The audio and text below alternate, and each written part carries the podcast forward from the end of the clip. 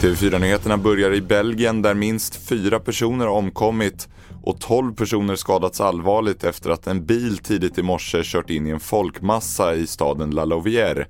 20 personer har också fått lättare skador, en person har gripits och förhörs av polisen. Mer om utvecklingen kring det här på tv4.se. Vidare till kriget i Ukraina där staden Mariupol utsätts för fortsatta attacker. Vidare säger kommunfullmäktige i staden i ett uttalande att ukrainare mot sin vilja förts till Ryssland.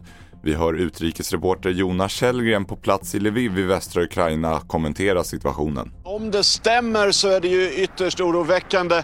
Det handlar först och främst då enligt de här uppgifterna om att människor har tvingats eh, att föras till Ryssland men även att vissa ska ha tvingats in till ryskockuperade områden i Donbass där de varken får mat eller vatten. Så ytterst eh, problematiska uppgifter om det här är någonting som stämmer utrikesreporter Jonas Källgren.